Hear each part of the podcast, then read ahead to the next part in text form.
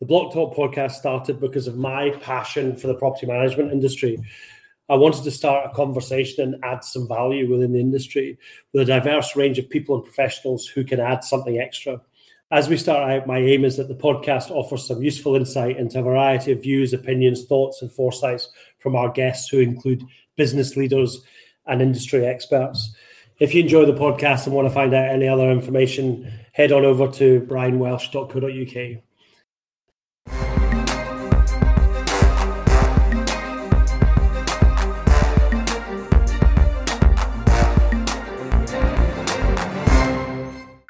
Hello and welcome to another episode of the Blocktalk podcast with me, Brian Welsh, and Jax Bruce. Jax, how are you? Uh, yeah, I'm good, Brian. I'm very well. I had a nice weekend. We had a community garden event in our local square, which was very well attended, and everyone enjoyed themselves. The kids did as well, so it was it's a really good day out and out outdoors and tidying up the space and stuff. So it was lovely. How are you doing? Um, yeah, yeah, I'm good. I'm gonna. I'm looking forward to a weekend of doing nothing because the last couple of weekends have been fairly busy. Um, so it was. Um, I was in London at the weekend, actually socially. Awesome. Um, so so yes, it. Um, I'm looking forward to some downtime. So. Cool. So today we have the pleasure of talking to Andrew Bulmer, who I've, I've, I've, the pleasure of meeting on a number of occasions as well, who is now CEO of the newly formed Property Institute. Prior to the merger, Andrew was CEO of the IRPM and was residential director of RICS UK from 2013 to 2016. Andrew is also a media spokesperson appearing on Radio 4 Today, Money Programme, The One Show, Sky News, and is a regular conference speaker. Andrew, thanks very much for coming on. It's great to great to speak to you today. How are you doing?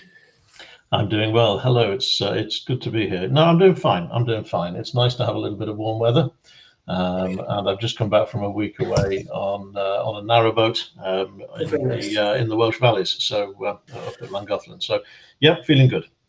Good, good. I'm glad to hear it. I'm glad to hear you saying um, you're glad to get some warm weather because Jack's now both in Glasgow and looking out the window, it is chucking it down. It's warm rain though today, so uh, so um, which is good. So okay, so um, the IRPM and Arma have now merged. Can you tell us your hopes for the future property of the Property Institute and how it will benefit the industry? I think the marriage came about really from a, a, a combination of a compelling logic, a compelling need um, and also the, the, the, way that the two organizations were operating. So, to uh, summarize, the IRPM is the professional body for individuals, approximately 6,000 members across the UK in, in, the various different jurisdictions. Uh, managing big scary buildings. ARMA um, is uh, was England and Wales based, and um, the membership uh, was uh, firms um, around about 350 firms plus associated partners and, uh, and other industry stakeholders.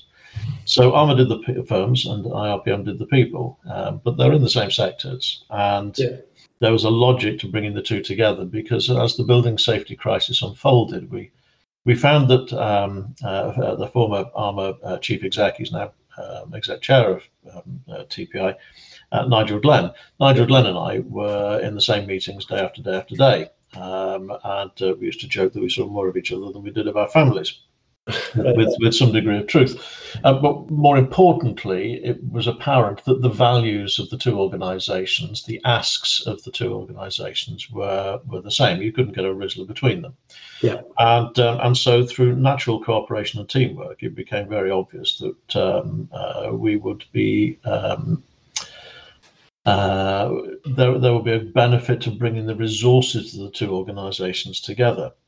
Now, I say that because the property management sector has got some huge challenges ahead of it.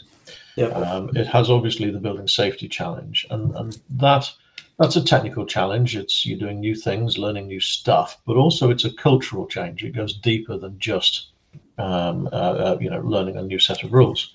Um, it's about how we think um, and how we approach our buildings on a safety first basis. So there's a culture change piece there. Um, in England and Wales, of course, we've got the leasehold and commonhold reform agenda, uh, which is coming thumping down the track, and that's going to be seismic.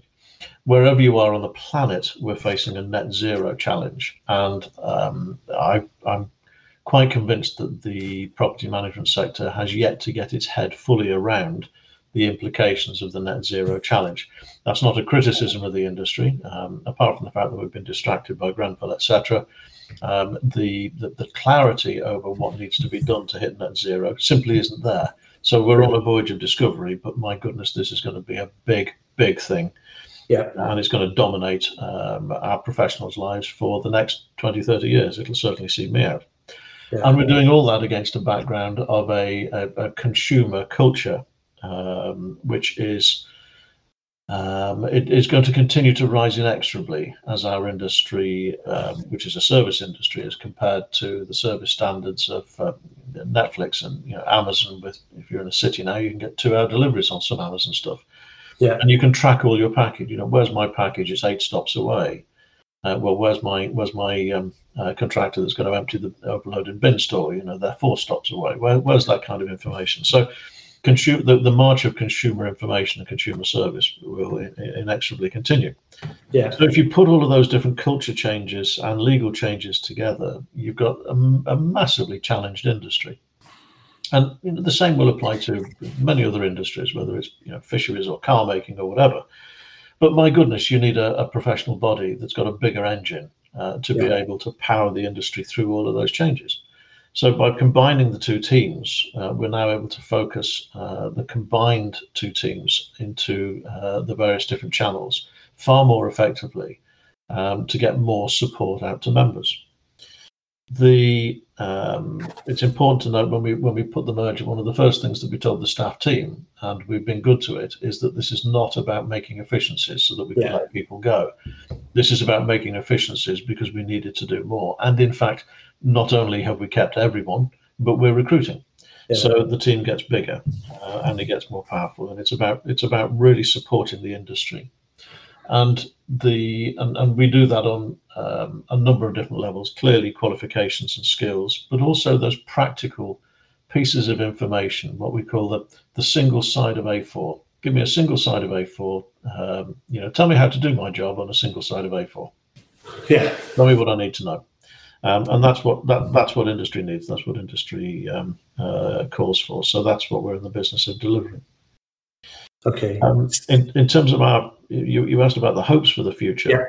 Yeah. Um, I think that there, there, there, are some underpinning uh, dues, uh, some underpinning um, uh, asks. So where we would like to get to is to make sure that every property manager is is competent and capable uh, and they and the, the firms they work for are, are customer focused. I think if they're not customer focused, they, will they'll gradually die out as dinosaurs do.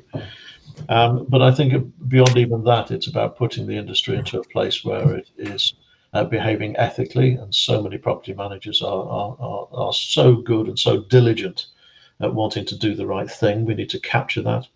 And if we get that right, if we get all of these components right, then we start to establish trust between customers and property managers. And out of that trust will come better relationships, yeah. Uh, less aggressive um, complaints. It will be uh, more of a collaborative, hey, something's gone with our building, just letting you know so you can fix it, yeah. as opposed to you can't manage your way out of a paper bag. Um, that's yeah. Um, and uh, and it will make it a happier place both for the customers and for the property managers themselves. So it's about building trust. Okay, yeah, that's that's hugely interesting actually because um, a lot of the people we've, we've we obviously interview a wide range of um, people on this podcast and and a number of um, of well um, CPL uh, my software businesses clients that we've had on um, it, that conversation about trust and and service with a with a customer is is something that that, that everyone's striving for. But it's so so difficult to provide. I mean you guys do have a there's a lot there's a lot to to do in there especially when there is a huge amount of negativity. And you know i mean we speak to a lot of people maybe in the property factoring industry in scotland and, there is there is a there's a there's a there's a, definitely a, a lot of negativity around uh, around the the whole industry. Yeah, so so the the the, the steps you're you're you're trying to take forward are, are, are very good ones because you're right. You know, I mean, at the end of the day, people it, it should be a, a two way street. It should be a, a relationship rather than almost a customer supplier conversation. Yeah. So So when I when I was uh, I'll give you an example. When I was running my business, uh, the, the, the staff morale was uh, kind of dropping, Uh-huh. and uh, and I realised it was because we were being battered by complaints all the all, all day. missus Mhm. Miggins' phone to complain that the bin stores overflowing, and I quickly reset the language. So instead of um, instead of it being it called a complaint, um, you know, it was a it was a report. It was a problem. It was an issue. Um, and you know, Mrs. Miggins, thank you for being on site um, Yeah. and being our eyes and ears on the ground. You know, we really appreciate you working with us on this one. Yeah, we'll get the we'll get the bin store cleared. Yeah.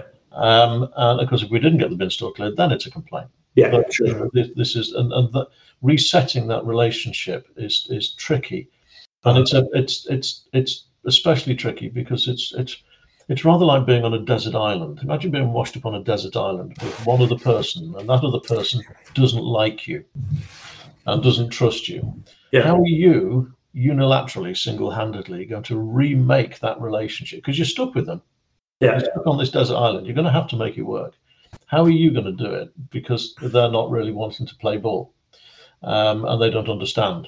So the uh, how, that's the challenge which faces our industry in terms of making that relationship. You know, single-handedly, we've got to we've got to learn to dance with our with our customers, um, and and they're not really in the mood for dancing. So, and, and this is a it's not uh, unique to our industry. I mean, we we we we we harp on about it a lot and rightly, but this this applies so to so many other service industries. Only recently, we heard the um, the, the pharmacist uh, body um, producing a report that said that pharmacists are being abused and and, and, and assaulted that. Yeah. and so forth. Yeah. And and you know we've got a similar result with our wellbeing survey. Yeah. Um, the so, so remaking that relationship is a real challenge, but there is no other option. And you know, smart businesses are, are, are starting to get their heads around that challenge. Yeah, yeah, yeah. No, no, absolutely. I, I, you know, it's one of those things, isn't it? People in in many many industries, you know, d- do not phone you up to tell you how what a great job you're doing. You know, they only ever phone you up when they've got a problem. And and so uh, we actually we interviewed your colleague Malcolm Perryman um, on here about the well-being survey, and that that was a that was a that was a hard hitting kind of response and the and the, the results of that that survey. I mean. Um, they were maybe not a shock to you, but they but they but they were a shock to me, and and and you know, and but but when you dig deeper and ask the questions, everyone everyone agrees with it. Yeah. So- Yeah, yeah, yeah. Okay, so so you've been working tirelessly to bring about a resolution to the ongoing cladding crisis, and this is a question we can't really um, really avoid talking about. Um, the most recent developments look like they are a step forward, but you said there is still a mountain to climb. Um, can you tell us more about that mountain and the fire safety delivery group being proposed? Yeah, man, where do you start? Um, so we're now five years after Grenfell, and we've got a whole lot of buildings that still haven't been fixed. And um, the buildings with ACM, uh, a lot of those have been fixed, but the the remain. The, the, the, there's a we've got a tale of two cities here, a tale of two nations, in that the um, there's quite an interesting compare and contrast between the way that Westminster have tackled this and the way that the Welsh and Scottish governments have tackled this. Uh-huh. Um, and the so, for example, the, the Scottish government has really just almost now um, started to realise that there's a limit to what a property manager can do, and they're becoming more interventionist in terms of getting buildings fixed. Yeah. And they're fighting with developers to to to um, to, to recover where the developer was at fault. Um, the Westminster approach has been well, we'll collaborate and work with the housing associations to some degree, but the private sector can pretty much sort itself out. You know, we'll just Yeah. tell them to get their buildings fixed. A bit later on, it was okay. Well, we'll give you some money now. Go and get your buildings fixed.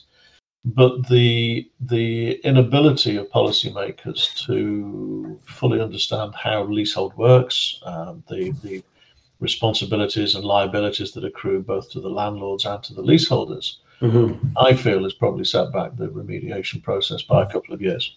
Right. Uh, genuinely, I think it's it's it's it's um, if, if they'd been smarter from the outset, I think we could be further down the track than where we are. But the reality is that the majority of buildings that have um, non-ACM cladding that's that's dodgy Yeah. um, is um, uh, continues to be Uh, you know, it's too slow. My phone just pinged there. Let me just. That's all right. Don't worry. The um, uh, you know, there's still far too many of those buildings, and progress is uh, happening on some of them. Um, I think it's good that the government has lent on developers to get their buildings fixed. That's fine, but there are plenty of other buildings where there isn't a developer, um, or the developer is coming back and fixing to a standard that is starting to raise eyebrows. Yeah. So um, you know, we, we we get progress. Um, more buildings are being fixed. Great. And then we start to realise that there are other worries, like is that is, is that building going to be fixed to a standard that will meet the future requirements of the regulator? Question. So there's a worry now that we're starting to build in future problems. Developer comes, developer comes in, developer does work, developer leaves. 18 months later, the building goes to the regulator and it doesn't pass muster.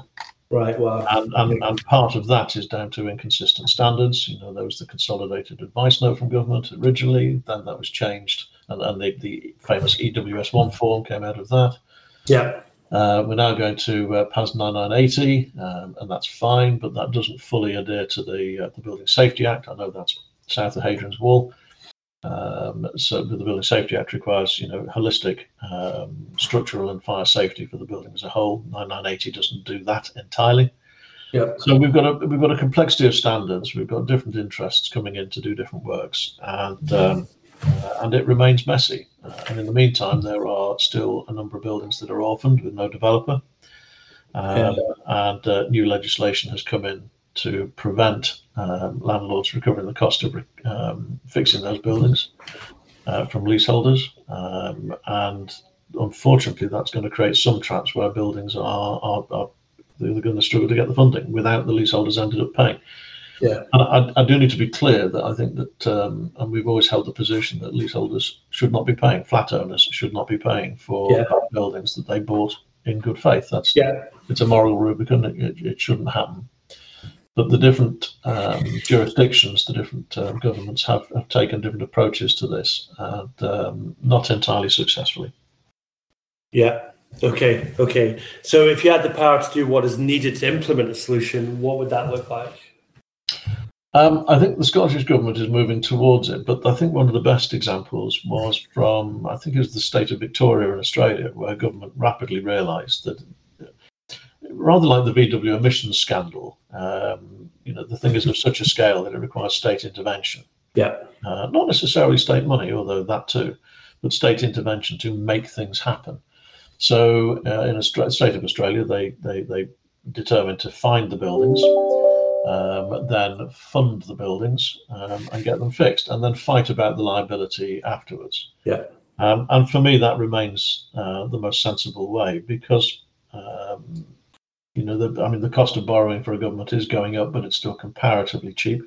Yeah. Um, a billion pounds that is spent on fixing a building does not go down a plug hole. It goes into the construction sector. It pays wages, it pays corporation tax, income tax, national insurance, VAT. So you're going to get at least half of that billion back straight away in taxes.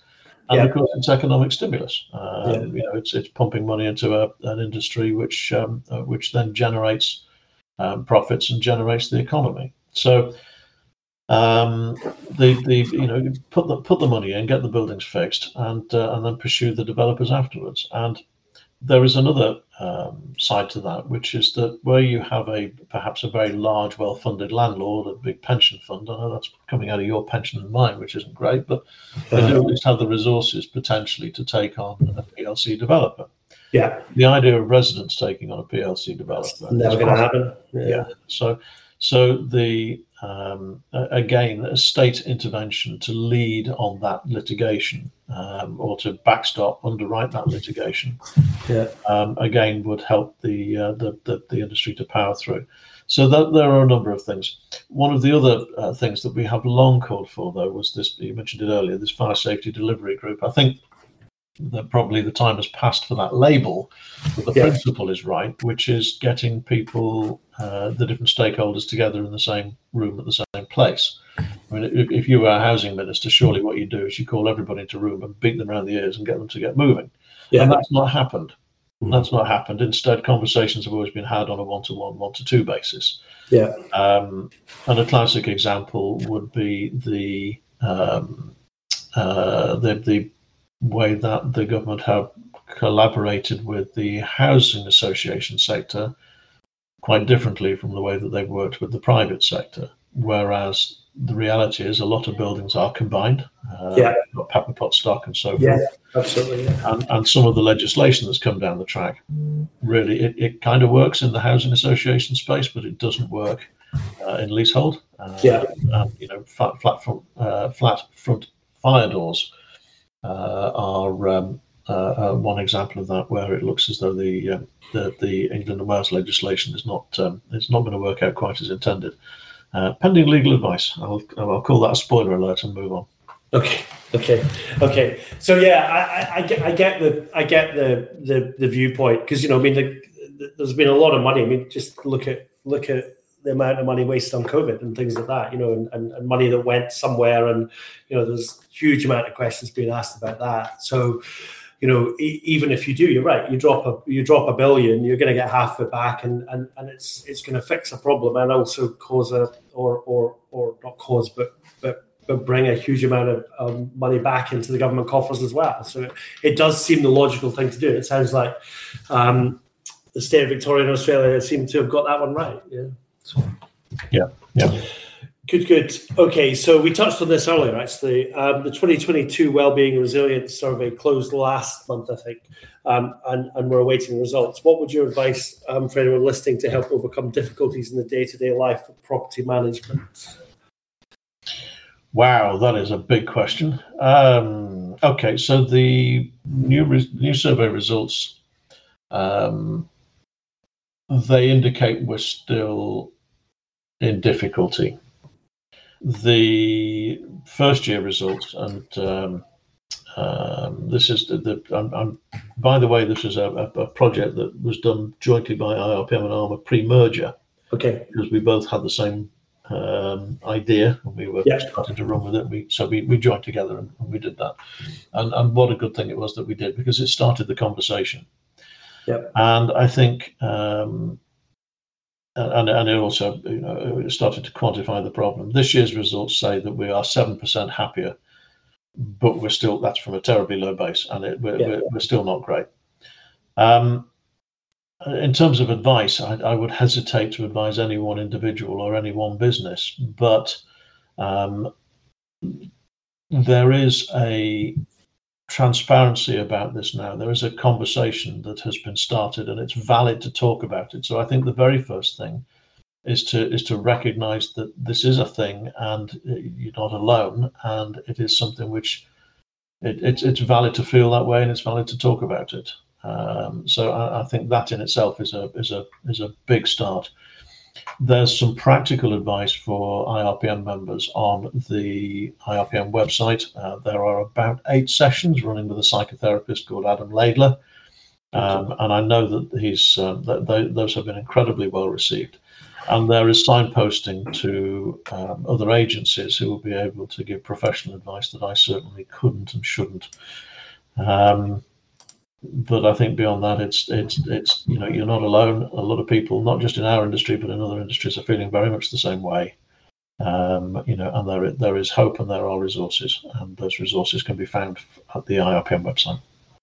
Yeah, no, that's good. I mean, yeah, after the after we spoke to Malcolm Perryman, actually, we spoke to um, Gavin Percy, who runs um, mental um, mental health first aid courses, um, and um, uh, the the insights that he gave us were just were just phenomenal. And um, in this sort of area, from a business perspective, it really it really was um, um, quite eye opening for me, anyway, personally.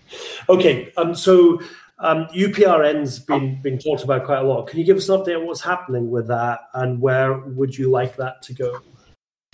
Um, it's making steady progress. Uh, other stakeholders have come in to join uh, the throng. Um, I mean, I, I, think one of the original letters to uh, Chris Pincher had something like 120 stakeholders on it. Okay, wow. Um, and it was um, it, it's one of those projects which is uh, well, forgive the expression, you know, the bleeding obvious. Yeah. Um, but it just needs the momentum to do it. And uh, a, a, classic example would be in the private rented sector. Do we to improve safety? Would it would it be helpful to have some mechanism knowing which properties are let out and have gas and don't have a gas certificate? Yeah. So, you know, we can identify the properties. There's ways of identifying properties that are tenanted. It's not foolproof by any means.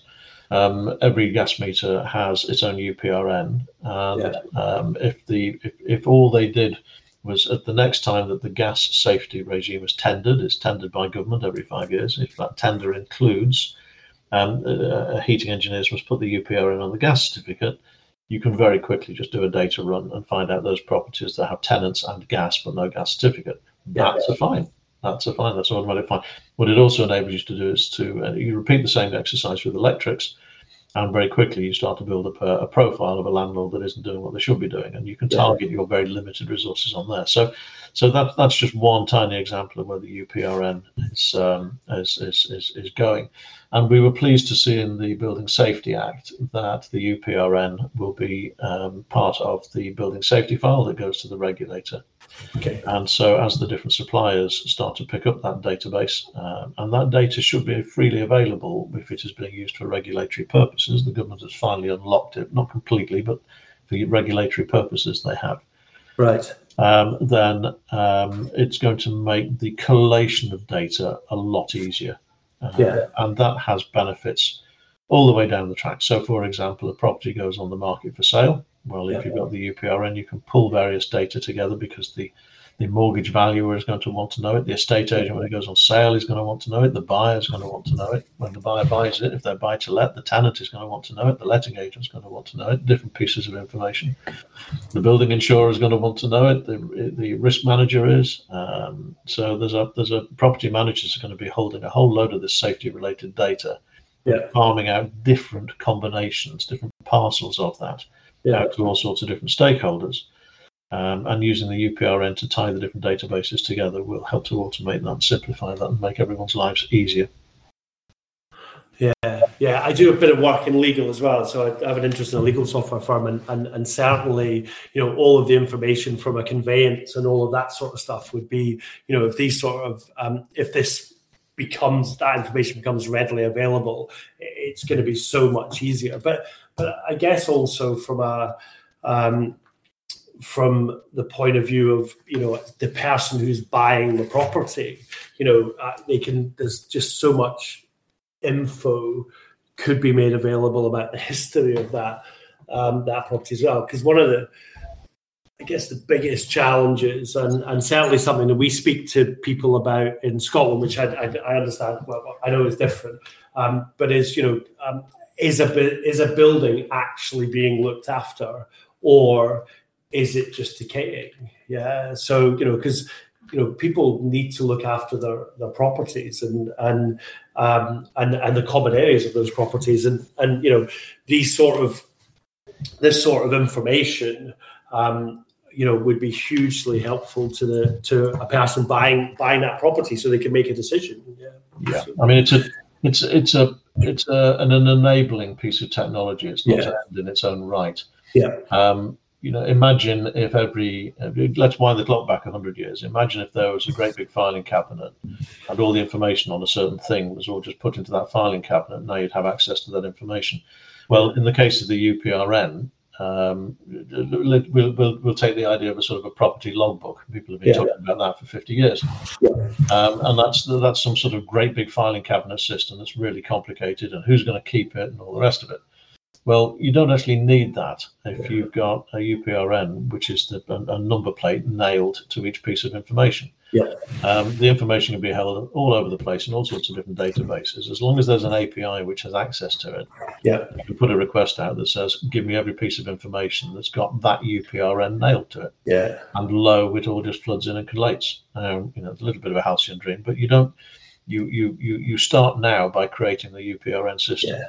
and Yeah. then gradually over time it will evolve and grow, and and, and people tomorrow will use it for um, all sorts of innovative and creative uh, purposes that we can't even dream about today. But if, Yeah, you don't, yeah. if don't put that foundation tag on the data, then Yeah. it'll never happen. Yeah, no, no, no, no, I totally agree. I mean, you- yeah, you, you, you can't expect to get the results if you only start now. You, you needed to start 20 years ago.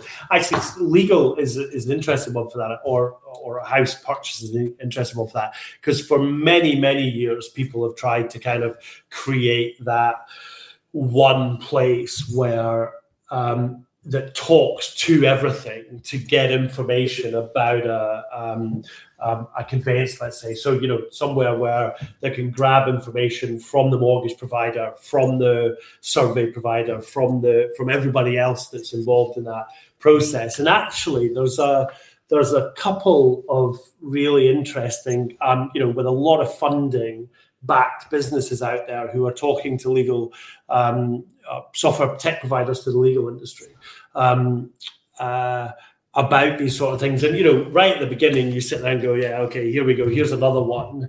But actually, as the months go by, they start getting some traction, and we just need kind of one of these guys to get traction to get an enormous amount of um, of benefit from that. But when you've got maybe I don't know 150 to 200 different providers. Now, that's a guess, yeah. To tech technology providers, getting every single one of them to divert the resource of the stuff that they're doing to make commercial gain in their product into a project like that. It's difficult, but there are a couple out there who are making, who are uh, who are getting there. So, and, and, these sort of things would be would be massively beneficial to them. Yeah. yeah. So, okay, so we recently we spoke to Susanna, your learning and development manager. How important do you think qualifications are in property management? How important qualifications are in property management? Wow. Okay. Um, well, uh, I'm, I'm, I'm biased, but I'm going to say fundamental. Um, but it, it, uh, picture a world where uh, every property manager, every property manager that was on your books uh, was fully competent you know, they knew exactly what they were doing. They had a sure touch, a mature touch, um, a wise head uh, on their shoulders. Um, how smoothly would your business run then? Yeah. And so, um, you know, a, a, business needs more than just competent people. It needs to have um, good governance. It needs to have good systems. Um, it needs to be up to date. Um, that's where the business support side of TPI comes in.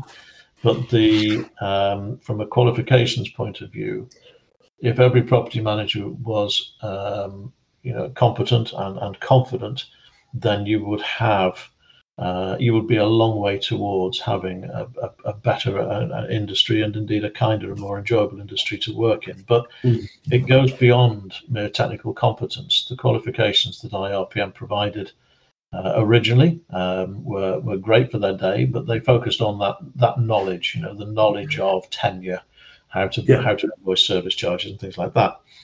Um, they've evolved dramatically over the last four or five years um, to the IRPM four elements.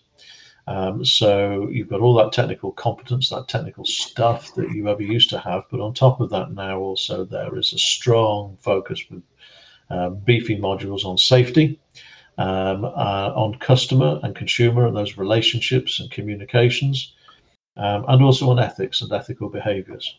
And so, technical competence, safety, customer, and ethics are the four elements of a uh, of a property management professional. And as we develop those qualifications uh, holistically, uh, the objective is not just to provide professionals who have the knowledge to do their job, but actually see the industry in the round and see their place in it and where their firm sits within it, um, and why they're doing what they're doing, um, not just technically, but also you know ethically and from a, the consumer's point of view. And so um, I think that modern generation of qualifications is much more powerful in preparing professionals to meet the challenges that they face today and will be coming down the track tomorrow. Um, I, um, when I ran my business, I, um, uh, I, I put everybody that I could through as many qualifications as possible. Um, because it helped me to train them. I could train them on the business, but if they if they had that technical knowledge in the first place, it gave me a great foundation to start with. Uh-huh. Um, and it helped me to de-risk the business. Um, yeah. they, they, they made fewer errors, um, which meant that your business was more efficient, um, and uh, you got a better reputation, and that that generated new business. So uh, you know, I, I, practiced before I preached on this, um, which is get your people qualified and get them up to the best standard you can, and they they will be your best investment by far. Yeah. Okay. Okay. No, I, I agree. I agree. You you touched on it just a second ago. So you owned your own property management companies. Can you tell us a bit more um, about that, and also how it's helped in your roles in IRPM and now. Sure. So I, I, I qualified as a, uh, chartered surveyor. Um, yep. And then I, I was working for a commercial practice. I, I, I was a residential surveyor working for a commercial practice, bizarrely, don't ask. And, um, and I found myself with commercial property clients that had residential stock they wanted managing, and the business I was working for didn't do it. So, with the blessing of the partners of the day, I set up an evenings and weekends um, uh, a, vehicle to um, uh, to just look after those clients, so that I didn't lose them. They wanted uh, they didn't want to go for a multidisciplinary, they wanted a multidisciplinary practice. Um, but that business kind of grew, and I found myself with two full time jobs, and one of those was my own business, and so I, I made the leap at that point. Um, so it was a kind of commercially focused, investment focused uh, residential uh, investment business, and that grew and branched into block management, which became much the larger side uh, of the business. And um, it teaches you a lot. You learn from your mistakes. Um, you um, you learn you know where you get your communications right and where you get your communications wrong. You learn the value of of, of people. Um, um, and um, but I think uh, what it does mean is that when I, when I see a stressed out property manager, um, I've been there. I have been that stressed mm-hmm. out property manager. You know, I've had um, resident. You know, I've had that phone call from a resident demanding a, you know, absolutely apoplectically furious resident demanding me and my team attend the building immediately for an emergency meeting because the decorator had painted the skirting boards the wrong shade of green.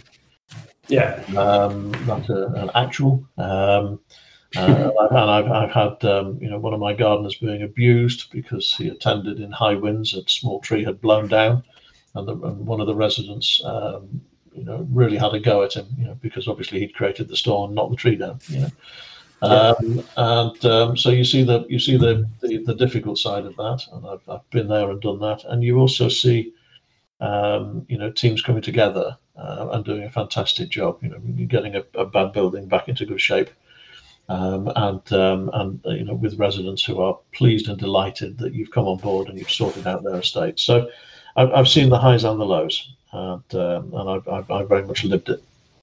Yeah, I can imagine. I can imagine. So yeah, I can imagine how that that helps you in your in your roles today, which um, which yeah, I can imagine are very varied, and you don't you don't have one day the same as the other. No, absolutely. Um, yeah. Um, okay, thank you very much for that, Andrew. Now, Jax normally does three quirky questions at the end of our um, at the end of our podcast for a slightly lighter note. So, Jax, over to you. Thanks, Andrew. So, yes, um, as Brian said, this is to finish the podcast. Um, and a little a little bit of a lighter note. So the first question is, what's your biggest failure across your entire career, and what did you learn from it? I'm not sure if that's light or not. wow, what a question! My biggest failure across my entire career. Well, I'm not done yet, so um, so far, so, so far, so far, so far, so far. Oh wow! Um, gosh, I think you probably have to ask my staff that, but the um, one that would spring to mind would be that about 20 years ago, uh, I set up an internet. I had a lettings business as part of the investment, uh, residential investment management practice I had, and I set up a, an internet um, lettings um, facility. So it was the, the, the, forerunner, I would guess, kind of of Purplebricks, um, and um, uh, that taught me a few things. Uh, it, it, didn't work; it was too early. I couldn't. Uh, I couldn't get um, uh, Rightmove to take the properties on, um, and without the uh, oxygen of publicity, the thing was never going to work, and, and, and, it didn't. Uh, but it taught me a few things. It taught me that um, uh, you know the early bird might get the worm, but sometimes it's the second mouse that gets the cheese. So uh, sometimes let somebody else do the development, and then you just look at the business model and improve on it. Yeah. Um, and also that no experience is wasted because the technology that was developed for that um, it, it, I, with hindsight, I could have repurposed it into my own brand and gone hybrid much earlier than anybody else. Yeah. Um, but nonetheless, you you you learn stuff, and that um, and and you know, no experience, even when it's not successful, it's it's it's never wasted. You you you learn from it, and you carry it forward. Yeah, yeah, that's so true. I've had a recent experience of that myself, feeling like um, I'm, we've we've done something too soon. Um, yeah, just learn from your mistakes, I guess, isn't it? Yeah, see if you can replay. Um, Yeah. yeah. So, if you ruled the world for a day, what would you do? Okay, first answer to that one would be I'd sleep. Um, no, let's, have a pro- let's have a proper answer, shall we? Uh, if I ruled the world for a day, what would I do? Okay, Well, I um, quite like that answer. just just not set the alarm. Um, I, uh, uh, wow, okay. If I ruled the world for a day, right, I'd remove dictators and I'd introduce democracy globally. Um, I would, um, but you've then got to think about how you can inform your electorate so that they can make wise decisions. So on social media, I would remove anonymity. Um, if you're going to make some nasty comments on social media, you want your name over it yeah. um, and you can be held accountable for it. Um, and I would introduce globally um, fact-based media checking, so that um, the, the the media news reports that we get are as unbiased as we can. And anybody that's travelled around the world, especially if you've ever driven across America, listening to American talk radio, um, you certainly appreciate that um, for all its flaws and faults, how amazingly good the BBC is in this country of being at least vaguely um, uh, you know, vaguely um, uh, uh, uh, um, factual in their reporting. And, uh, and and I think the fact that they're criticised by all sides probably means they're, they're, they're probably getting it about right. So yeah, I would um, I'd want fact based checking of media. Yeah, yeah. America's media is a whole ball, different ball game, isn't it? There may be something else about modifying the algorithms on the, the likes of Twitter so that people don't get fed, fed their own opinions back to them, which just reinforces um, their own views and, um, and, yeah, and it's an engine of extremism. So I'd, I'd probably do those things. Is that uh, is that global enough for you? yeah, absolutely. Yeah, yeah. Extreme Fabulous. polarization is is going to be the death of us all, I think. Um, great, excellent. So the final question, Andrew, is: When you're 70 and look back at your life, what will you be glad you did or feel proud of? Either something you've done already or something that you still want to do. When I'm 70, um, if I make it to 70, I'll be proud of that. That's it. You're quite happy. I survived. Yeah. Absolutely. Fair enough. Excellent, excellent. That's great, Andrew. Um, it's been a pleasure for you, um, to, to have you on. I know we've tried to do it a couple of times, and we we, we had some setbacks with with some things, but um, that's been really really useful. And thank you so much for coming on. It's been a real pleasure. Thank you very much for having me.